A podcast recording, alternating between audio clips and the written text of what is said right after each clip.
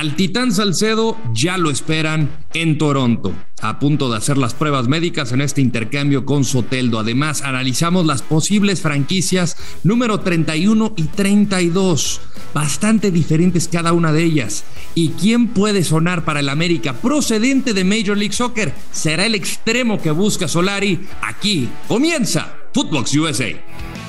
Footbox USA con Rodolfo Landeros, Fernando Ceballos, Felipe Morales el Franco del Fútbol y el Chato Juan Carlos Ibarrarán. Podcast exclusivo de Footbox. ¿Qué tal? ¿Cómo les va? Bienvenidos a Footbox USA, su destino de Major League Soccer y la selección de las barras y las estrellas. Soy Rodolfo Landeros y me complace en saludar también un abrazote de costa a costa a mi querido Patrick Mian. Patrick, eh, qué gusto volver a encontrarnos. Eh, creo que es la primera vez que lo hacemos juntos aquí en Footbox. Eh, bienvenido al equipo, me da, me da mucho gusto el fichaje y pues bueno, con la noticia de, de Carlos Salcedo, el titán que vuelve a Major League Soccer. ¿Cómo estás y qué te parece su regreso y ahora como jugador franquicia? O sea, sí le están dando una cierta importancia en el equipo de Bob Bradley. ¿Qué tal, Rodolfo? Muchísimas gracias por esta bienvenida. Feliz de estar con ustedes. Parece que me estoy uniendo a, así como Soteldo uniéndose a los Tigres, a un plantelazo. este, pero sí, hablemos un poquito de eso. Salcedo. Y refuerzo de lujo también, cabrón. Exactamente, exactamente. Dándome mi lugar.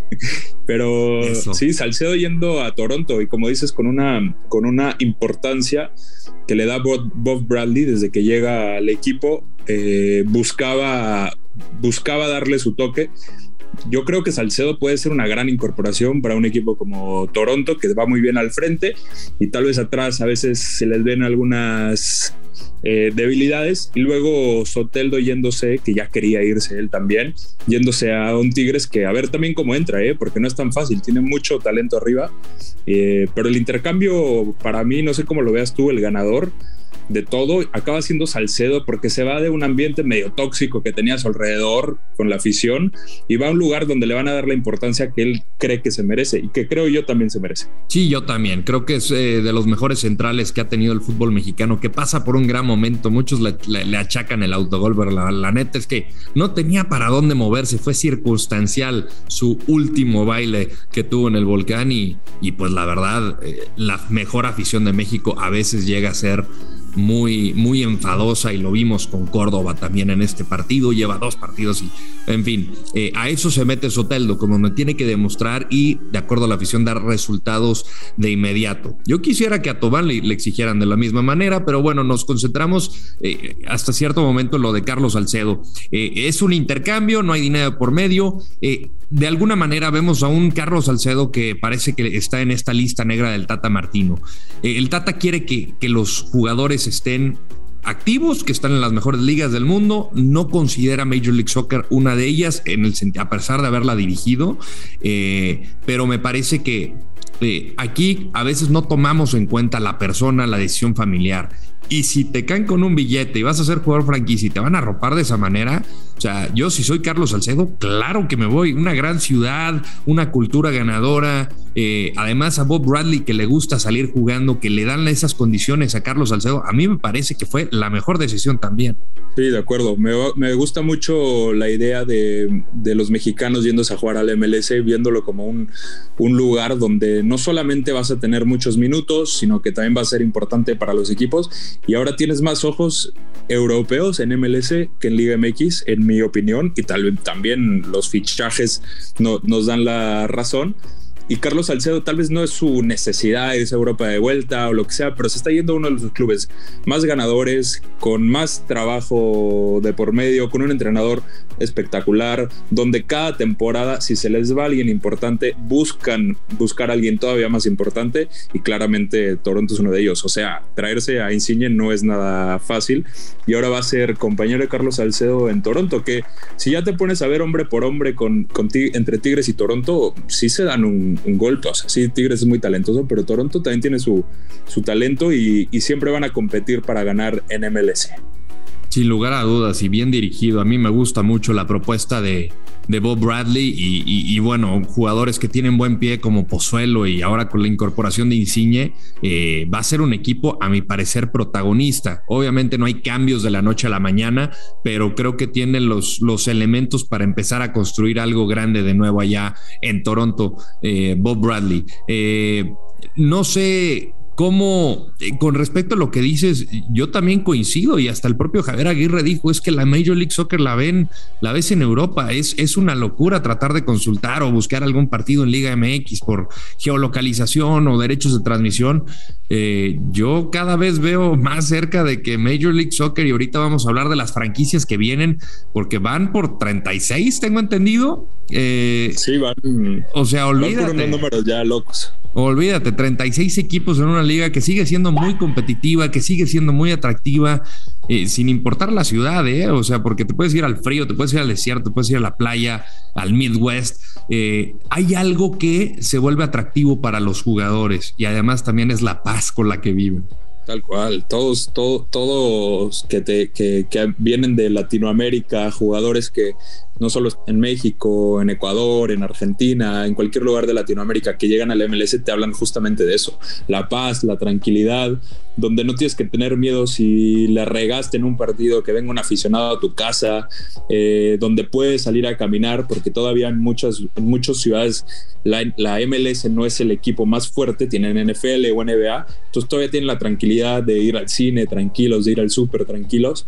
Y no solo eso, sino que también tienes a scouts europeos encima de ti viéndote y el equipo por el que juegas te da la oportunidad de irse, de, irte. Entonces es algo importantísimo para la MLS, para los jugadores, porque como tú bien dices, están abriendo demasiadas franquicias, ciudades importantes que todavía están por, por tener su franquicia, y lo estamos viendo ya con, con Charlotte, que arranca este año, un lugar donde tal vez no es tan reconocido mundialmente, pero es una ciudad importante, donde ya tienen nueve clubes de aficionados, donde ya tienen su, todo listo para salir, todo perfectito en su marketing, ya tienen a jugadores importantes como Christian Fuchs, campeón con el Leicester City. Es increíble lo que hace un equipo que apenas está arrancando. Sí, sin lugar a dudas, y es empiezan a trabajar desde cero y es muy difícil una organización que llega a tener éxito en el corto plazo como lo ha tenido Atlanta, como lo ha tenido el AFC hasta cierto punto sin haber ganado un título, eh, pues se volvió un equipo protagonista y que da,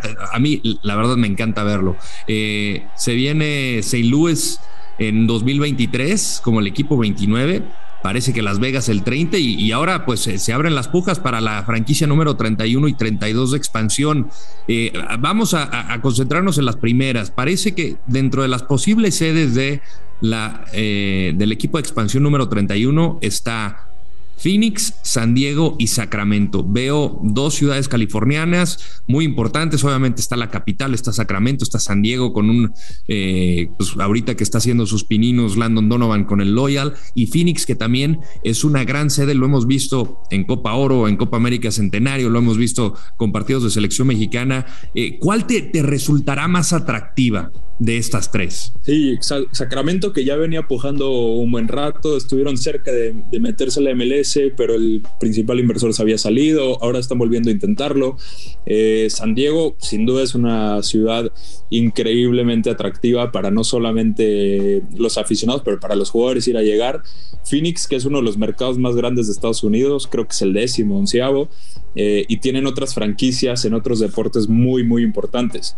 Yo creo que no estaría nada mal irse a Phoenix, irse a Arizona, después ya poderse concentrar en, Sacramento y San Diego, pero Phoenix a mí me gusta mucho como lugar para, para arrancar una franquicia, ¿no? Mucho, mucho mexicano en la ciudad, seguramente mucho, mucho, mucho aficionado al fútbol y también te digo, compite con los Phoenix Suns, con los Arizona Cardinals, que también están por ahí para poder hacer una ciudad deportiva completa.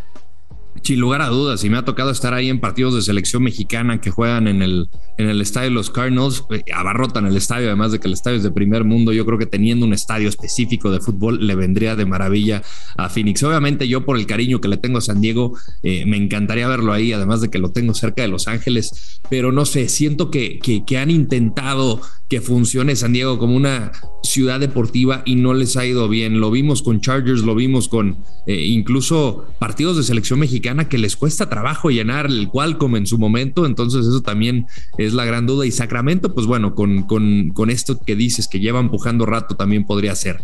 Eh, equipo 32, dentro de las posibles sedes tenemos a Detroit, tenemos a Louisville, en Kentucky tenemos a Indianapolis, eh, obviamente en Indiana y Tampa Bay en la Florida. Eh, aquí yo lo veo como un ajedrez, de verdad. Aquí no puedo descifrar cuál me atrae más. No sé si tú tengas la respuesta, porque son ciudades completamente diferentes y mercados Exactamente, estoy totalmente de acuerdo. Pero yo me voy por Tampa Bay, por los Rowdies, que ya tienen su historia, ya tienen su tiempo, con una afición muy fiel. De los originales. exactamente, los Tampa Bay Rowdies. A mí me gusta mucho creo que aparte me encantaría que se quede tal cual esa franquicia, ¿no? Que no le cambien a Tampa Bay FC o a Tampa Bay Soccer Club o lo que sea, que se queden los Rowdies, que se queden con esos colores, con ese logo. Para mí sería uno de los equipos eh, más seguidos por, por, eso mismo, ¿no? Por, por esa eh, nostalgia que le puede dar a muchos aficionados que ya llevan años siguiendo el fútbol en Estados Unidos. Sí, al final ya tienes como una base construida histórica de, de nostalgia que te pueda dar un poquito de, pues de eso, ¿no? A todo mundo le encanta la nostalgia y hoy más, más que nunca. Entonces, si te puedes poner eh, en los zapatos de, unos dirigentes y, traer, pues no sé, algunos de algunas de esas memorias, eh, pues por qué no pensar en que puede ser alguna franquicia exitosa. Y el resto de las ciudades, pues la verdad es que no lo sé. O sea, Detroit es una ciudad industrial donde le apuestan mucho a, a la construcción de automóviles. Eh, obviamente Louisville yo lo relaciono con Mohamed Ali. Eh, no conozco la ciudad de Indianápolis, este, pues tiene su cultura NFL y demás. los Pacers, obviamente la NBA en Indiana. ahí, ahí sí ya es un, un tienen que vender bien la ciudad, tienen que vender bien el producto para que pueda lograr candidatearse. Yo también, dicho esto, lo que, lo que mencionas Tampa Bay lo pongo como la buena. Este, no sé, regresando un poco al tema de Toronto, eh, se me olvidó comentar contigo, ¿cómo ves la posibilidad de Josie Altidor? Obviamente él ya va a dejar de tener la, etiqueta de jugador franquicia, no sé si se vaya a quedar. Eh, a mí incluso me gustaría verlo en el fútbol mexicano. Eh, no sé cómo lo veas, es un tipo, eh, es un tipo que, físicamente no hay nadie como él en el fútbol mexicano. Yo creo que la puede llegar a romper por las condiciones, por el físico, etcétera. Este, además de, que habla español, eh, eh, le podría venir muy, muy bien a, algún equipo en Liga MX. Me encantaría, ya, ya estoy volteando a ver a León, tal vez, por lo que hizo en su momento con Donovan. Eh, me encantaría, sí, sobre todo porque Ayo Aquinola está por firmar y hacer oficial su nuevo contrato con Toronto por tres años, que tiene 21 años este Ayo Aquinola, creo que es el futuro ahí, sin duda, de, de, de Toronto FC en ataque como nueve, me gusta muchísimo. Altidor seguramente es un gran líder y para quien no la debe ser buenísimo tenerlo a Altidor como, como en el vestuario. Pero me gustaría, sí, ¿por qué no irse a la, a la Liga MX para Josie? Ya que no le van a dar tanta importancia, ya no juega tantos minutos con Toronto y con, el, y con la llegada y ya realidad de Ayo Aquinola eh, no estaría mal que busque una salidita a, algo exótico como la Liga MX. Sin lugar a dudas, pues ya cerrando, pues nada más para comentarle a la gente, son tres años con opción a un cuarto para Carlos Salcedo en este intercambio con Jefferson Soteldo, internacional con la Vinotinto. Al Titán ya lo esperan eh, para las pruebas médicas, será entre jueves y viernes y luego se estará incorporando la siguiente semana con el equipo que está haciendo su pretemporada en Los Ángeles. Mi querido Patrick, como siempre, un placer ser de nuevo bienvenido al equipo que no había tenido la oportunidad de hacerlo personalmente. Un gusto que estés eh, en el roster de Footbox USA. Gracias, Rodo, y gracias a todos los que nos están escuchando. Y recuerden también lo de Paul Arriola y su posible llegada al Club América. A ver, a ver, a ver, a ver, a ver, a ver, paren todo, paren todo, cuéntame más. No, el Club América lo busca, empuja por él. También hay más equipos en la MLS que lo buscan. Paul Arriola, que sabemos eh, juega en DC United, que es un tipo ya muy experimentado y te puede jugar en muchas posiciones. No estaría nada mal por, por él moverse a un club como el América. A mí me encantaría porque es un gran extremo. Me gustan mucho las condiciones siempre y cuando está sano. Eh, ya jugó en el fútbol mexicano con los Cholos de Tijuana, habla español perfecto y se podría adaptar muy bien a una posición que necesita el América. Ya nos estará ampliando Patrick Mian. Soy Rodolfo Landeros. Gracias, síganos en todas las plataformas y también en nuestras redes oficiales, Footbox Oficial y nos vemos hasta la próxima.